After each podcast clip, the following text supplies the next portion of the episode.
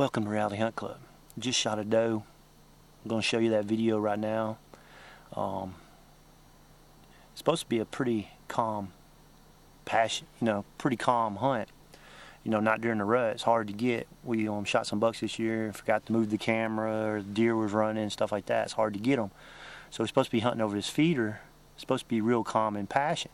I'd be darned if I didn't sit there 20 minutes trying to shoot this one doe. I wasn't going to shoot the matriarch of this of the group, and you can tell which one's the boss doe. I wasn't going to shoot her. I was going to shoot one of the. She looks like it'd be a good year and a half, maybe two and a half year old doe. But you could you kept seeing this. Um, the mature doe kept trying to run her off, and um, every time I'd try to get I get a broadside, you'd watching on this video, you'd see, and um, the mature doe would pop her with her leg or run her off. But that's the one I wanted to take and uh, it looked like a good shot. I watched it back here. Um, I got a buddy of mine that wants some venison. I'm fixing to text message him now and see how he wants it prepared. And um, one reason why I'm up here is to um, take care of some hunters that are coming up in a couple weeks, get the land prepared for them. And also, we're a little bit behind on our does, and um, I wanted to um, get a doe, and um, it's fun shooting a doe. That was fun. And I wanted to get our numbers and make sure we're okay. And if we don't get right, I'll be back up here in um, January. It's December now. And um, so stay tuned and we're to go see if we can find this doe.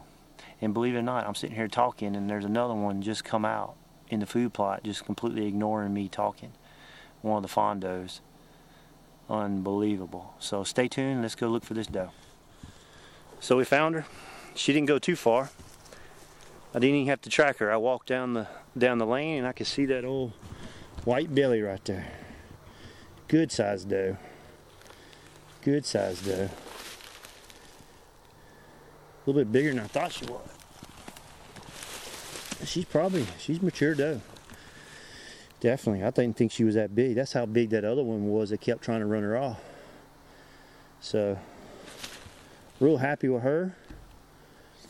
Um, that's one thing about it is um, this one's doe. This one, this this episode is called doe management, and one thing about it is um, I got a lot of guys on the club that love shooting the biggest doe that walks out, and um, which is great, and I don't mind that because being an engineer, I think you should kill the full spectrum, the full bell curve of deer. You should kill couple 70 pounds, couple 80 pounds, couple 90. You just spread it out so you keep your age structure. You don't want to shoot all the big ones. At least I don't want to. Plus, there's a few does up here that I know are real thoroughbred does, and um, they have a tendency to have twins and triplets. And you don't, you know, you don't want to shoot your thoroughbred, your your best filly. You want your thoroughbred to, be, to breed the filly. You don't want to shoot your best deer because they have the um, you know they they had the best um, fawn retention. So anyway, we had too many miles in our food plots you saw in previous episode. So I was glad to get her out. She was in a group of five, and um, that helps us out. That actually brings us to nine does and six bucks so far here in December. So let me go get the truck, load her up, and um, I'm very happy with her. Actually, a little shocked she's a little bit bigger than I thought.